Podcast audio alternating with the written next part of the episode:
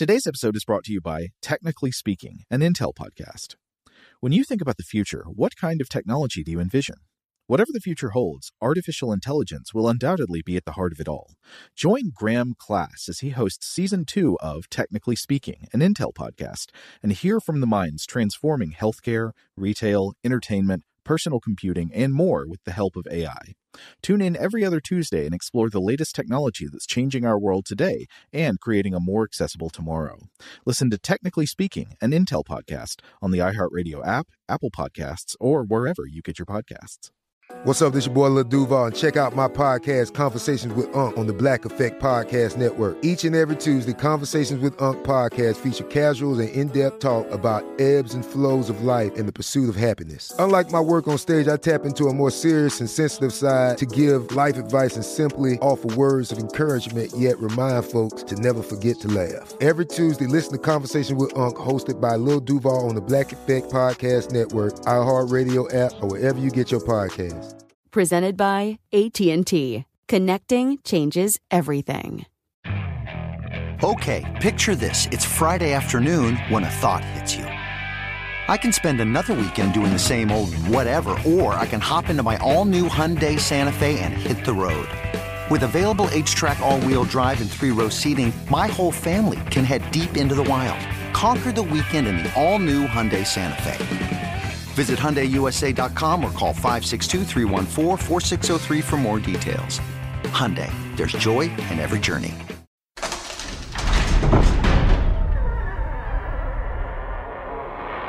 Hey, welcome to Stuff to Blow Your Mind. My name is Robert Lamb. And I'm Joe McCormick, and Rob and I are out this week, so we are bringing you some episodes from The Vault. This one originally published April 26th, 2022. This is part one of our series called Fire from the Rocks. Welcome to Stuff to Blow Your Mind, a production of iHeartRadio.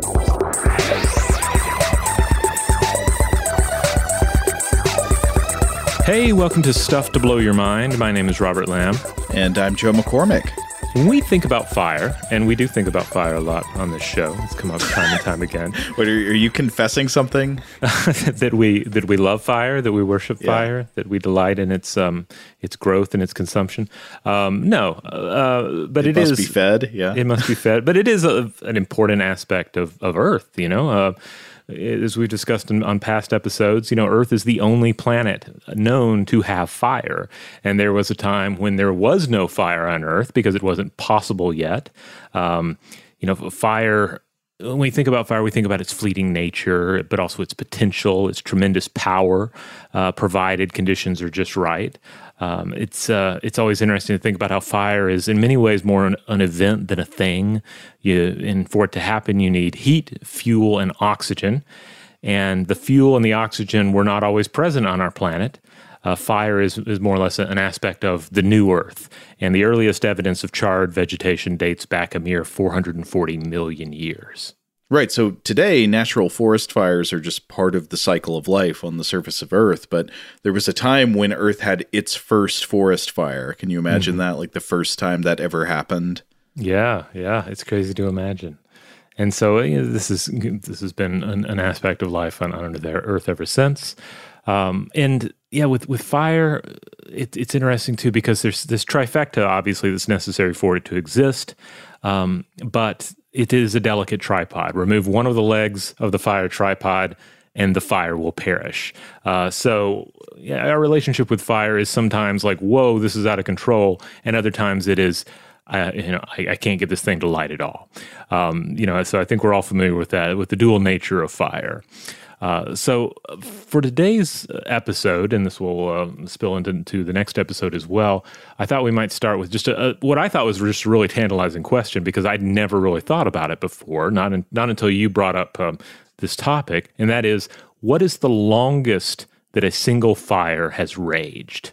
Uh, and I guess there are all sorts of sort of artificial parameters we might throw in. You know, what constitutes a single fire versus multiple f- fires spread out over time.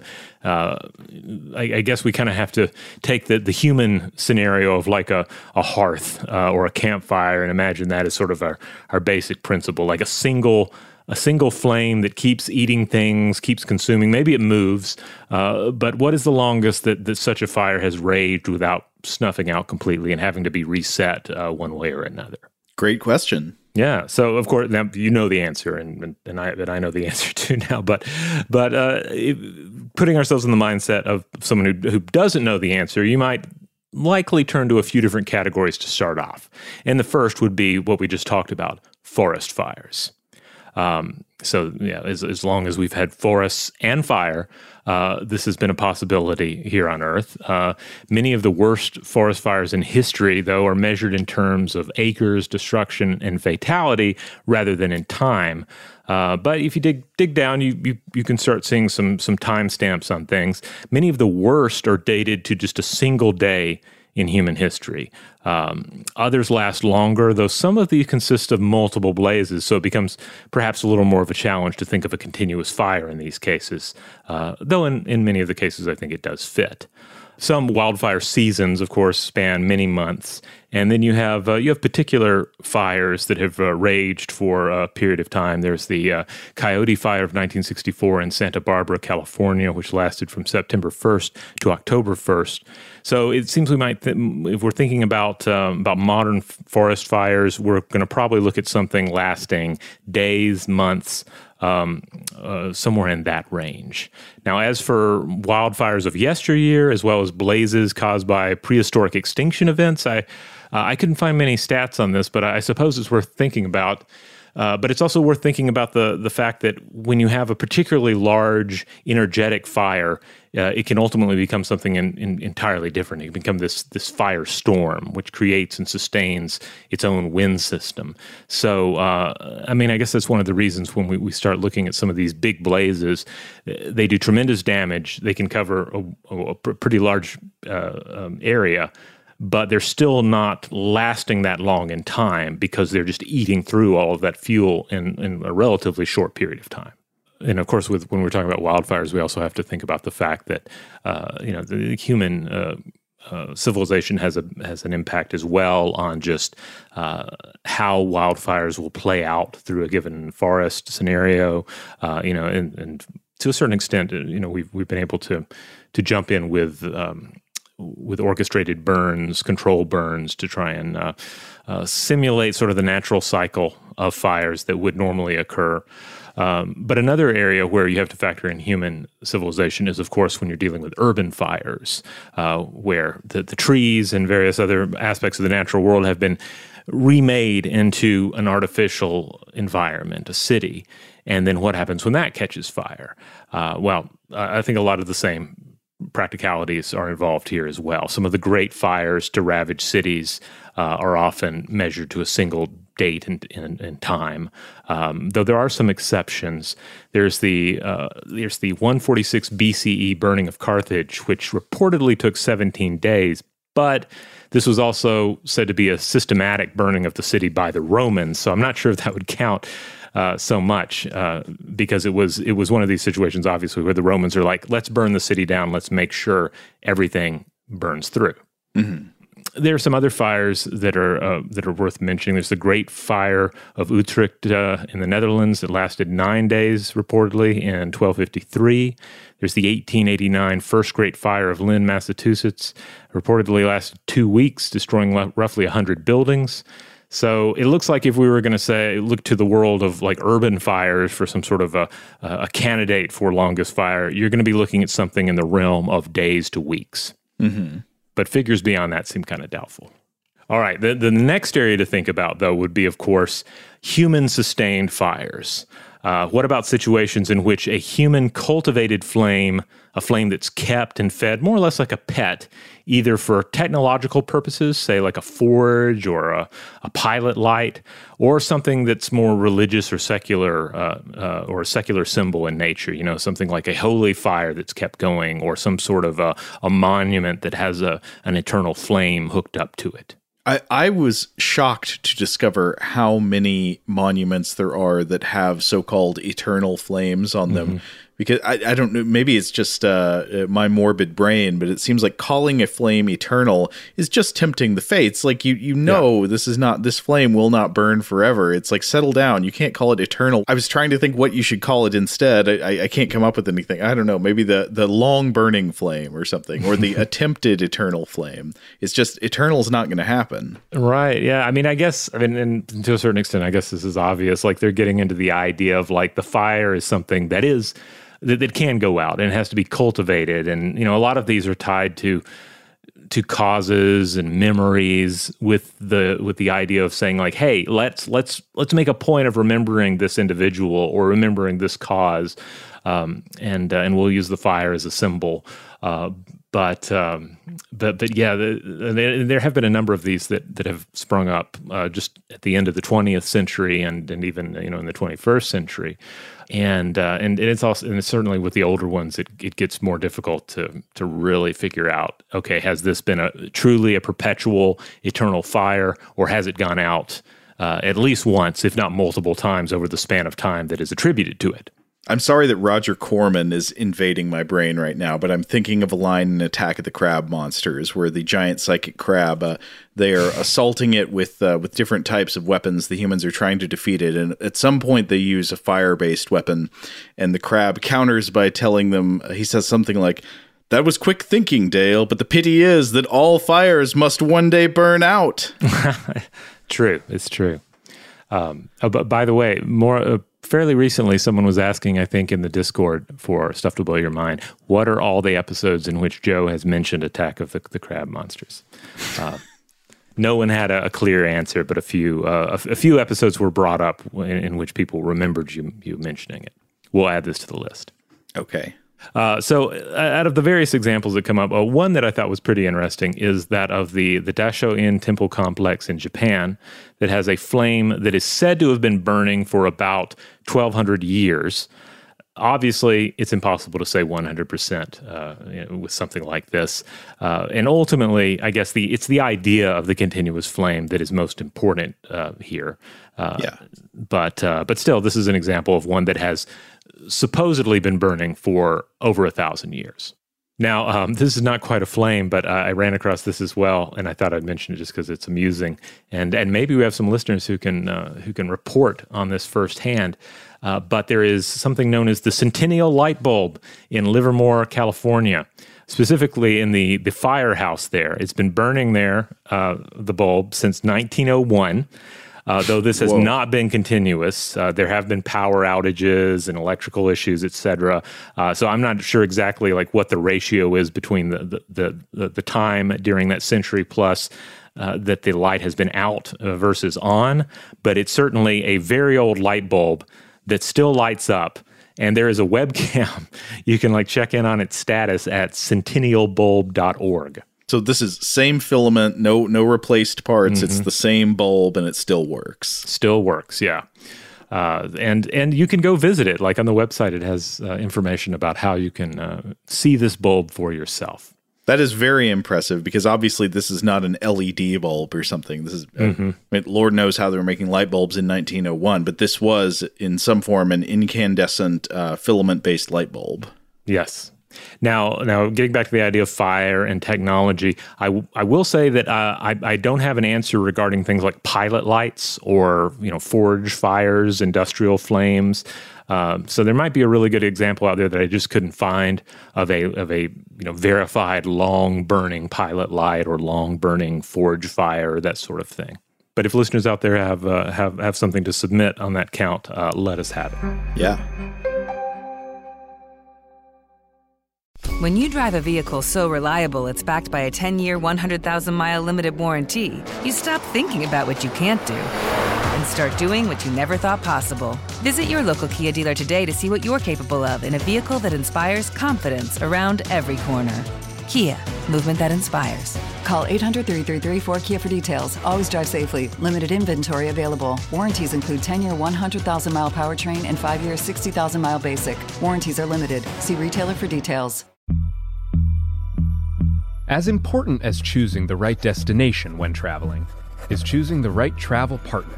Gene! Eugene Fodor! Gene, was booted. Much of the joy you will find on the road comes from the person you share it with. So you write the books, Gene, and Vlastar on the business. I understand now. It is a wise man uh, who marries a wiser woman. But be careful and choose your travel partner well, because the worst trips result when two partners have two different agendas. Get down! I'm not stupid, Gene. Something is going on, and it's high time you tell me the truth. Freeze, Americano! Gene, run! So travel before it's too late. Your money will return, your time won't, and we're all too quickly approaching that final destination. Listen to Fodor's Guide to Espionage on the iHeartRadio app, Apple Podcasts, or wherever you get your podcasts. Mother's Day is right around the corner, and in true She Pivots fashion, we're highlighting moms who've dedicated their lives and their pivots to supporting mothers. The iconic Christy Turlington will join us to talk about launching Every Mother Counts after pivoting from her 90s supermodel days. And later, the co CEOs of Baby to Baby will share how they're addressing the needs for millions of babies and moms. So tune in and subscribe to She Pivots. New episodes out every Wednesday. Listen to She Pivots on the iHeartRadio app, Apple Podcasts, or wherever you get your podcasts.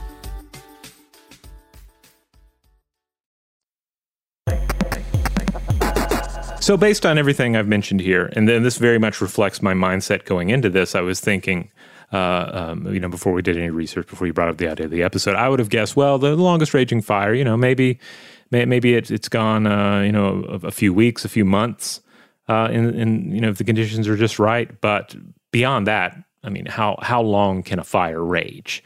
Uh, Joe, would you like to get into uh, uh, one of the answers that that we're going to discuss in these episodes? Well, for the rest of the series, we wanted to talk about naturally fueled flames. Flames that can burn for a long, long time because humans weren't even necessary to create them. Uh, that they're and they can arise in various ways. We're going to talk about some major categories, I think more in the next part of this series. But there are various kinds of, uh, of, of burning and ignition processes that it turns out have been going on on the surface of the earth for hundreds or even thousands of years. Which, of course, absolutely just dwarfs everything that that I've yeah. that I've mentioned so far. It, it it really puts things on an entirely different time scale. Right. So I, I wanted to talk in uh, in this episode about uh, one example that really struck me when I was reading up for this. That's sort of an odd man out. It, it's not exactly uh, fitting into the other categories that we're going to be talking about in part two. So I, I figured it'd be good to start with this one. So in the Northwest Territories of Canada, there is a stretch of seaside cliff faces and hills along the eastern coast of a place called Cape Bathurst, where the earth and the rocks themselves seem to be perpetually burning, and they have been that way probably for thousands of years. In English, this place is known as the Smoking Hills or sometimes the Smoky Mountains, not to be confused with the ones in uh, along the Tennessee North Carolina hmm. border. Mm. Different Smoky Mountains, uh, literally smoking in this case.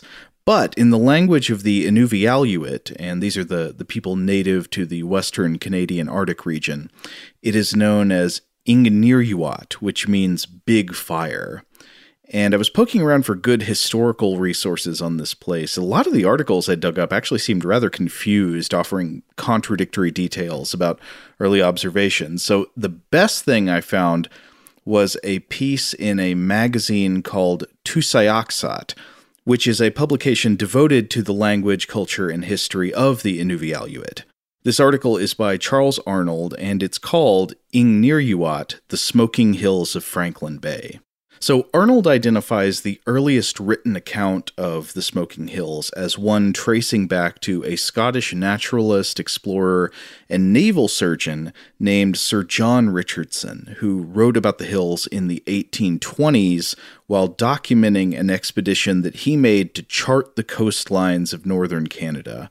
And as a side note, This mission was actually organized in cooperation with another Arctic explorer, Sir John Franklin, who uh, many years later in 1845 would head up the infamous Lost Franklin expedition, the goal of which was to fully chart a northwest sea passage through Canada. They were hoping to find a way to get around the, the northern part of the continent by water. Uh, obviously, this is, even though, you know, if you look at a map, you'll see a lot of gaps between the islands of northern Canada this is more difficult than it might sound because often these waterways are, are choked with ice.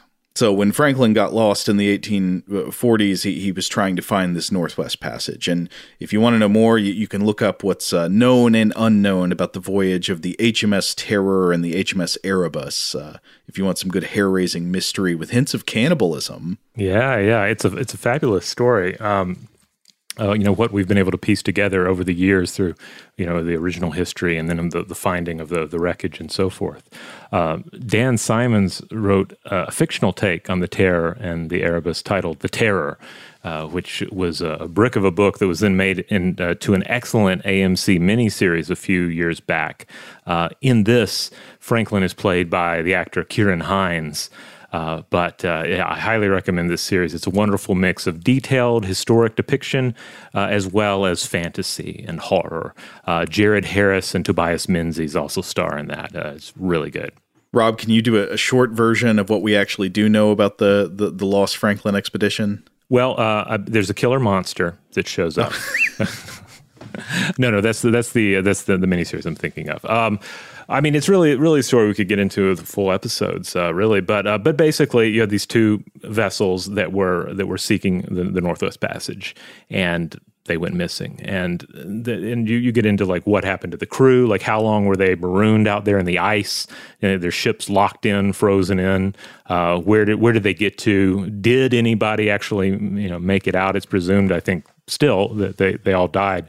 But uh, you know, there's a lot of um, there's been a lot of analysis uh, over the years about uh, you know what happened to them, and then and then later on we, we actually found the wreckages. There's a famous painting I think that has to do with this uh, with the this lost voyage called. It's got a really metal album name. It's called something like man proposes god disposes or something hmm.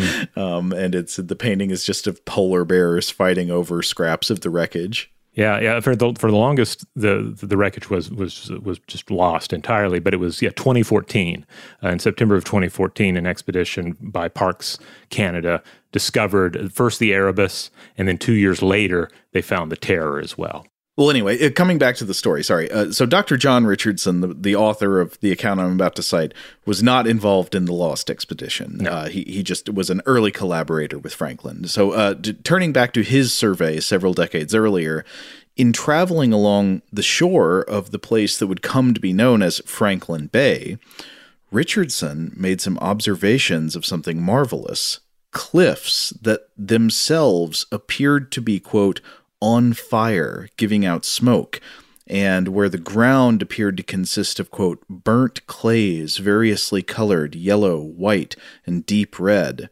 I found another source uh, quoting one of Richardson's accounts where he says, uh, quote, At Cape Bathurst, the northern end of Franklin Bay, Bituminous shale is exposed in many places, and in my visit there in 1826 was in a state of ignition, and the clays which had been thus exposed to the heat were baked and vitrified, so that the spot resembled an old brick field. And I will say I understand what Richard is is getting at here. Of course, brick fields are places where bricks are manufactured. You can look these up on the internet and you can see the resemblance with the, the unnatural look of the baked earth but when I look at pictures of the smoking hills, my computer ruined brain sees these landscapes, and unfortunately, the first place it goes is that it looks like a level in Doom. Yeah, yeah it does.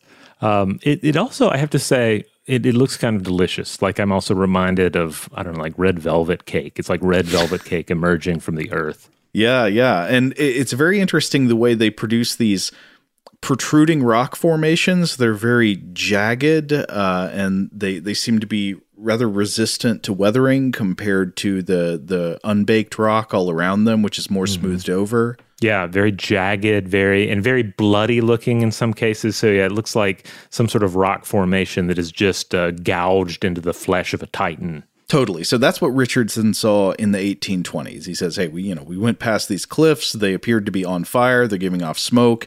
We see a lot of burnt clay. It's yellow, white, and deep red. Very weird. Looks like an old brick field." But then the written history of the Smoking Hills continues after the disappearance of the Franklin expedition in the 1840s. So, Franklin, uh, the two ships, Franklin and the crews, go missing.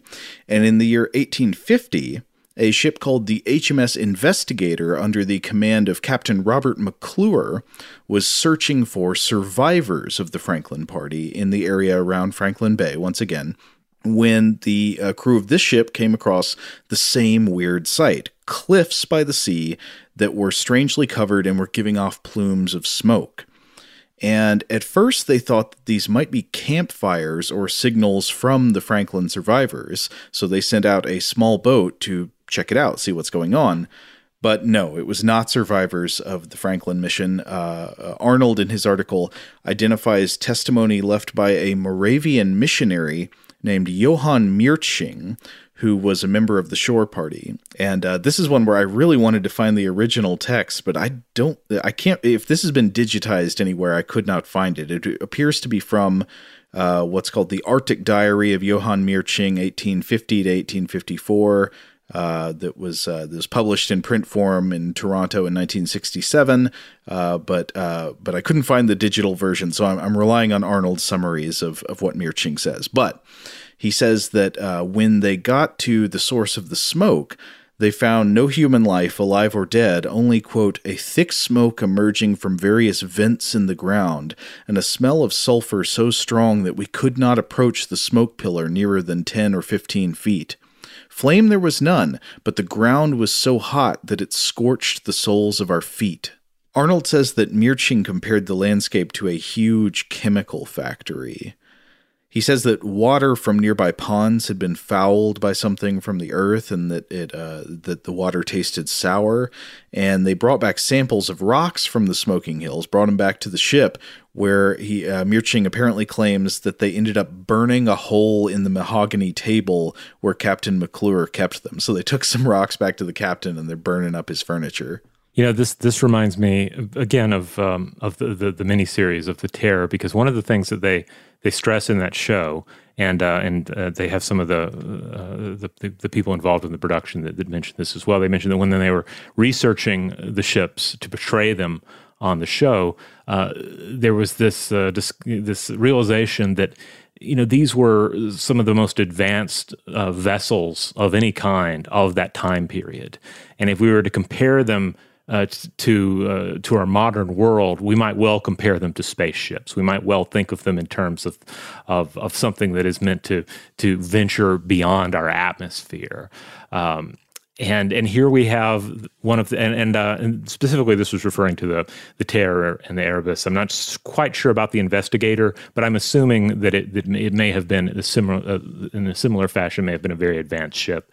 Uh-huh. Um, but but here they are with the ship essentially arriving at an alien landscape. You know, it must have just been such a, a, a strange sight to behold. Here you are uh, in this you know this far flung and, and ultimately very very hostile, very dangerous environment, and here here are shores where things are are bloody and burning, and it's like a chemical vat. Uh, you bring a piece of it inside the ship, and it begins to burn a hole through the, the, the table in front of you. It's amazing. Yeah, yeah.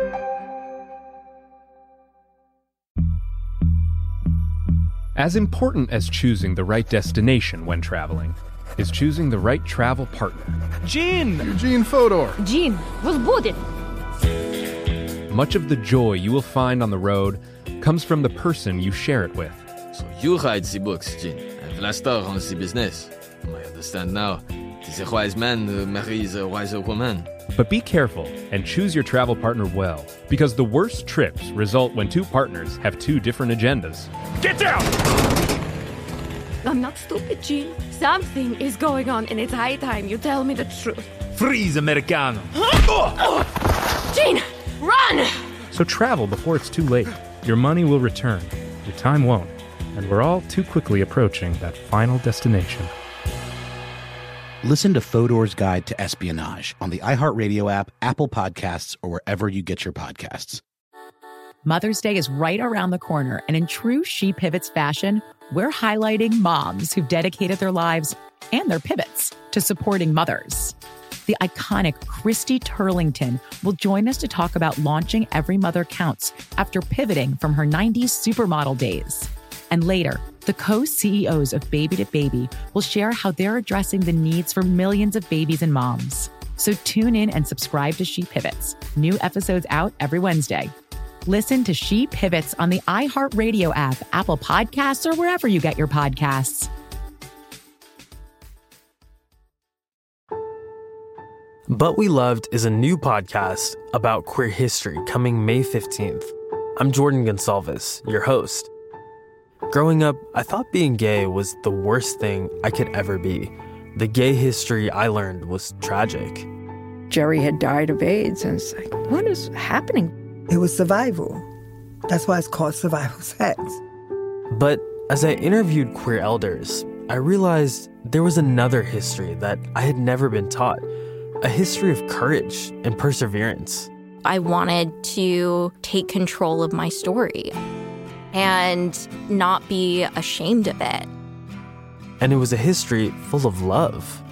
The joy we found in saying husband again and again and again was incredible. And while learning this new queer history from my elders, I realized they had so much wisdom to pass down. The key is to understanding yourself, learning to love and embrace yourself. From iHeart Podcasts, I'm Jordan Gonsalves, and this is But We Loved. Listen to But We Loved May 15th on the iHeartRadio app, Apple Podcasts, or wherever you get your podcasts.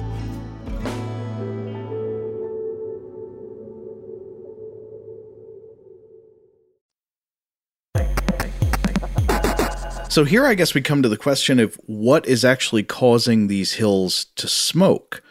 You might assume, uh, based on background knowledge, that, well, okay, if there's heat and sulfurous gas coming out of the ground, the source is volcanic, right? That, that would be the, the obvious mm. assumption. Yeah, that's, that's where your mind instantly goes. Yeah.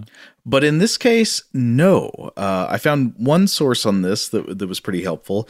It was a paper called Why Do the Smoking Hills Smoke? Why? Um, it was published in the Canadian Journal of Earth Sciences in 1984 by W.H. Mathews and R.M. Bustin. And this paper invokes a term that I'd never heard before. It refers to areas of fire baked rock as, um, I think this word is French, so I think it would be pronounced Bocan, but it's B O C A N N E S. Hmm. And the authors write that you find these these fire baked rocks in quote Cretaceous mudstones along sea cliffs and in areas of recent slumping. So the fire baking of the rocks in the earth lead to these weird patterns of coloration that can easily be seen with the naked eye and that we heard described in the literary sources we just mentioned. So these color changes include bleaching and reddening of the mudstone, which is otherwise dark in color, and these colors can remain even after one of the bocans has stopped burning. And in uh, places where these rocks are still burning and baking, you get smoke pouring out, you get sulfurous fumes, as well as high ground temperatures. So the, the earth you walk on gets hot. So, what's the cause? Well, the authors of this paper they performed a number of different analyses, including petrographic, uh, mineralogical, chemical, and calorific uh, analyses, and they determined that quote the bocan are fumed by oxidation of pyrite and or organic matter. With heating of the strata by oxidation, combustible gases are driven off that may burn in restricted areas, resulting in localized melting of the strata. Uh, so, in reading this and a few other sources and putting things together, I, I think I understand this now. And trying to put m- my understanding into other words, a lot of the rock in this area is mudstone or, or a type of shale rock. Uh, mudstone is a sedimentary rock that can contain hydrocarbon or organic content. So, some amount of fossil fuel is naturally present in this rock, even if in low concentrations. And in this case, one of the main carbon constituents seems to be a form of lignite, which is a soft, brown type of coal that is generally formed by the underground compression of peat. But this rock also contains a significant amount of iron pyrite, a, a mineral form of, uh, of iron sulfide, which um, is also known as fool's gold. Yeah, uh, and you know, it's I think it's always a shame we call it fool's gold because it implies that it's, it's to a certain extent that it's ugly and it's without value. But uh, pyrite can can look quite impressive. Uh, you know, I've, I've seen examples of it in um, uh, in mineral museums before. Uh, and uh, and of course, in the fact that it can be used um, uh, to ignite something, uh, I believe it was used in uh, in firearms uh, in the past. Um, Hmm. I did not know that, but that would make sense now uh, Mhm. reading about this because so so so what's going on here is that um, when the cliff faces erode here at, at the Smoking Hills and new faces of the mudstone strata are exposed to oxygen in the atmosphere, the carbon based fuel and the natural iron pyrite uh, together undergo oxidation, a chemical reaction which leads to heating. The, the oxidation of the iron pyrite here is an exothermic reaction, it heats up the, the surrounding rock. And this oxidation based heating leads to the release of flammable gases that are embedded in the rock. And so the authors think when these gases are released, they, they become a form of fuel, evaporating in an environment of extreme heat with exposure to oxygen. So here you have the three magic ingredients, right? You have fuel escaping, you have it's very hot, and you have oxygen nearby, so they burn. And these fires further heat and melt the strata of the rock. And I believe the implication is that this melting, uh, this melting and baking helps continue to reveal new faces of strata to the atmosphere so that more oxidation can happen and the process can just continue. It's auto ignition. It ignites automatically by being exposed to the oxygen, and the process is self sustaining. The authors write that you tend to find these bocan only in places where the strata of sedimentary rock has been suddenly exposed to the atmosphere, maybe by a landslide or uh, some other form of erosion, or erosion uh, that's left behind after the retreat of glaciers. Now, coming back to these historical accounts, while the stories from Richardson and the McClure expedition are the earliest written accounts of the Smoking Hills, uh, Inuvialuit oral traditions about the mountains have been in circulation for much longer. Uh, as I mentioned, the, the traditional name for this place is uh, which means big fire.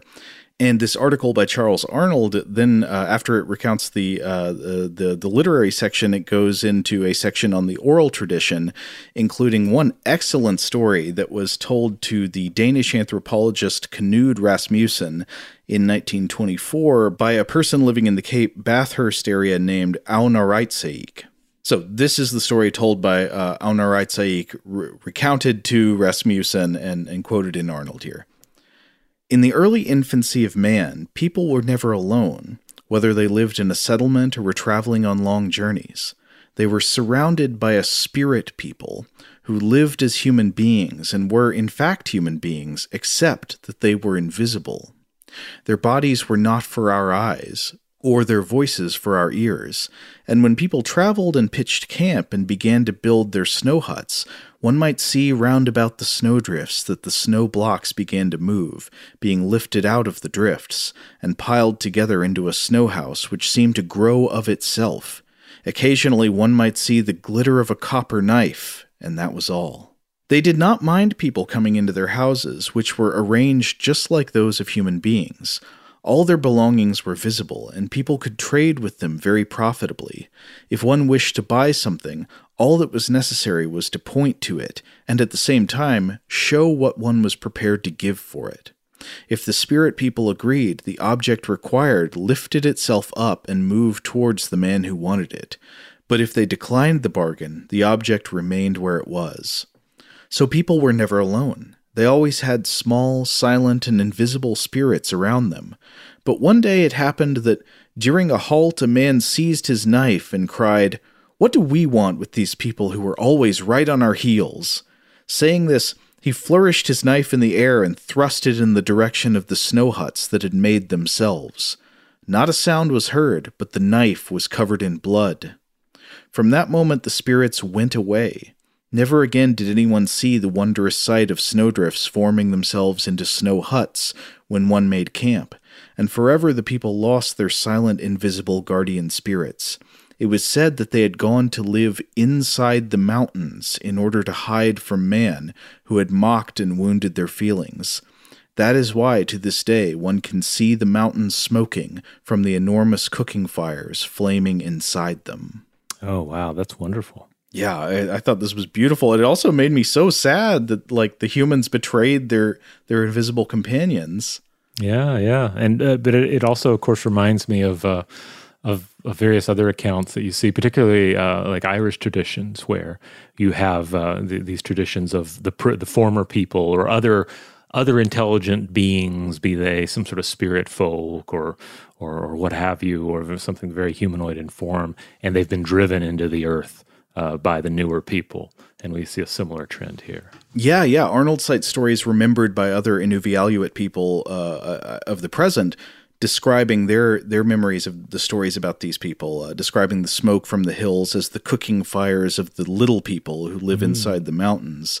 And there was one uh, story he recorded that really struck me. This was wonderful. Uh, this was quoting uh, a source named Fred Wolki, who said, "quote They are as big as a fork that you eat with. They use a caribou's ear for a parka. They turn it inside out, and they just have to put it on. Just take the inside off, skin it, a ready-made parka."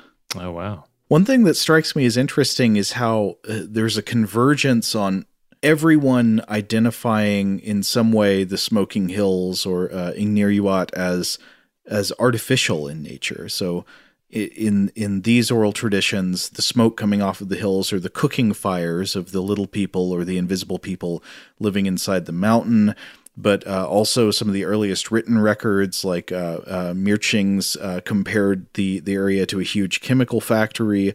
Richard compared it to a brick field. Both of these are products of human industry. It's yeah. interesting that, that everybody uh, seems to look at these things and think artificial, made by people. Yeah, I mean, we just as as Earth is the the fire planet. Like we are the people of fire. We are the only organism that uh, that has come to master it and, uh, and, and created works with it. So uh, yeah, it, it, it, it, makes sense that, uh, that, that various cultures would look to this and their mind would at least temporarily go in the same direction. In any case, coming back to the question about some of the longest burning fires, um, I guess part of this would be dependent on what you're what you're counting as a fire when you look at something. So, like, uh, I think the smoking hills, you will often not I mean, some maybe sometimes you will, but you will often not be seeing big gouts of flames like you would see at a, at a campfire. You'll just see this continuous smoking and baking of the rock. And so the the burning there, I think, would be more akin to what you'd see probably with like a, a, a burning coal, you know, a piece of yeah. coal that has been ignited. But considering that, we we can know for pretty sure that the smoking hills have probably been burning for hundreds or thousands of years. And there are multiple ways you can know this. I think there are some geological methods, but I actually came across one study offering one interesting piece of evidence uh, for how long these hills had been burning that uh, I wouldn't have thought of, which was archaeology. So there was a paper by Raymond J. LeBlanc in American Antiquity in 1991 called prehistoric clinker use on the Cape Bathurst Peninsula, Northwest Territories, Canada, the dynamics of formation and procurement.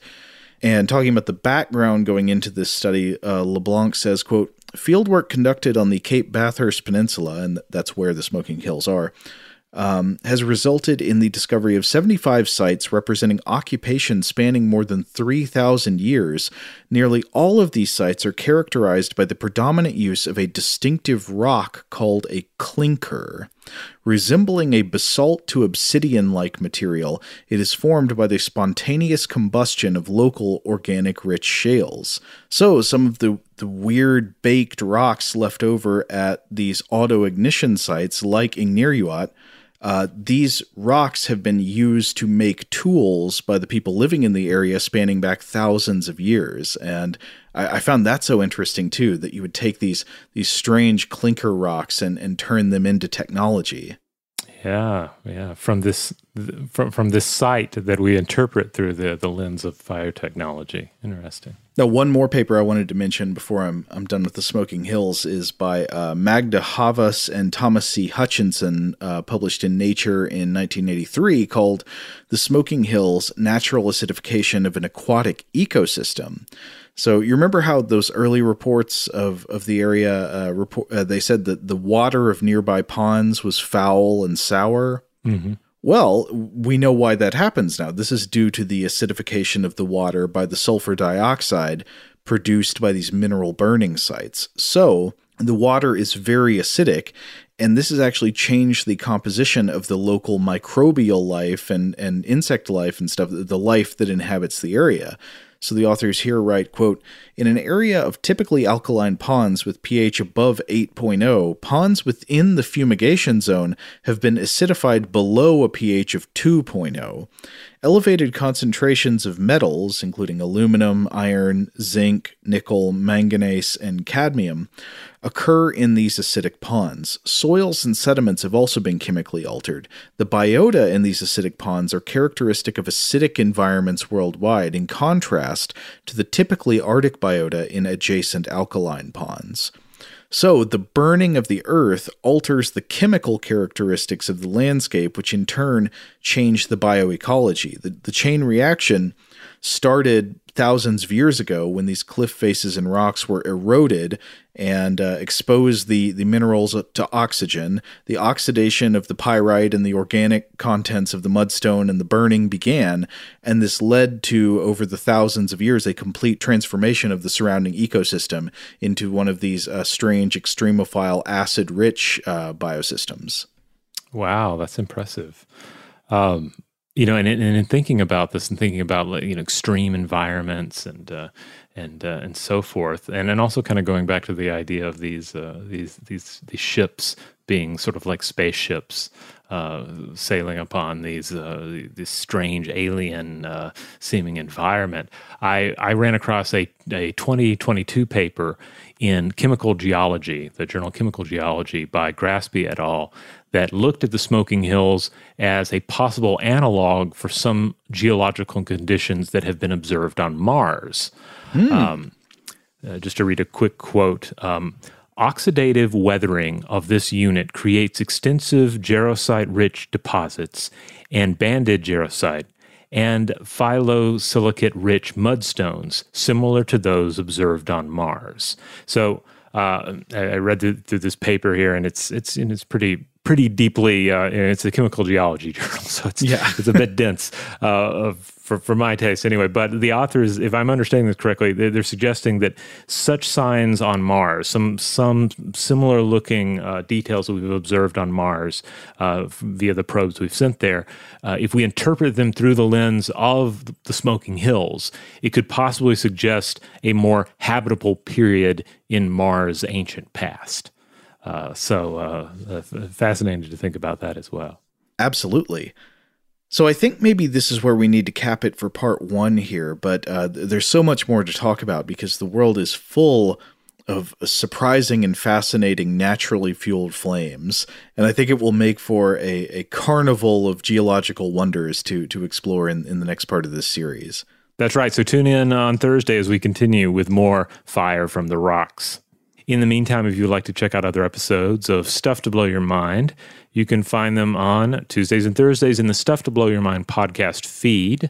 Um, I think most of the invention episodes that we recorded, several of which dealt with fire technology and fire related technology, uh, I think most of those have been republished. If not all of them have been republished in this feed, but if not, you can also find the the podcast feed for Invention out there.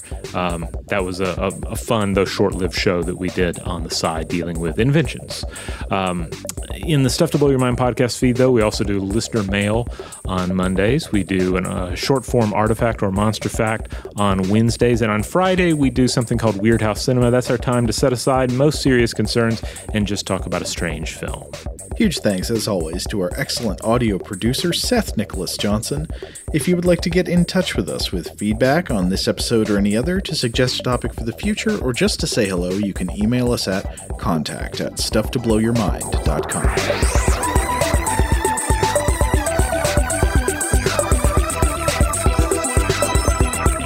Stuff to Blow Your Mind is a production of iHeartRadio. For more podcasts from iHeartRadio, visit the iHeartRadio app Apple Podcasts, or wherever you listen to your favorite shows.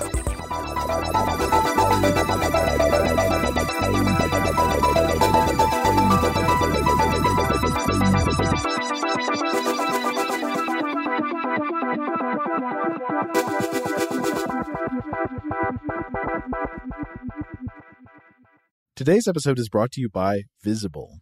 The future of wireless is here, and it's transparent.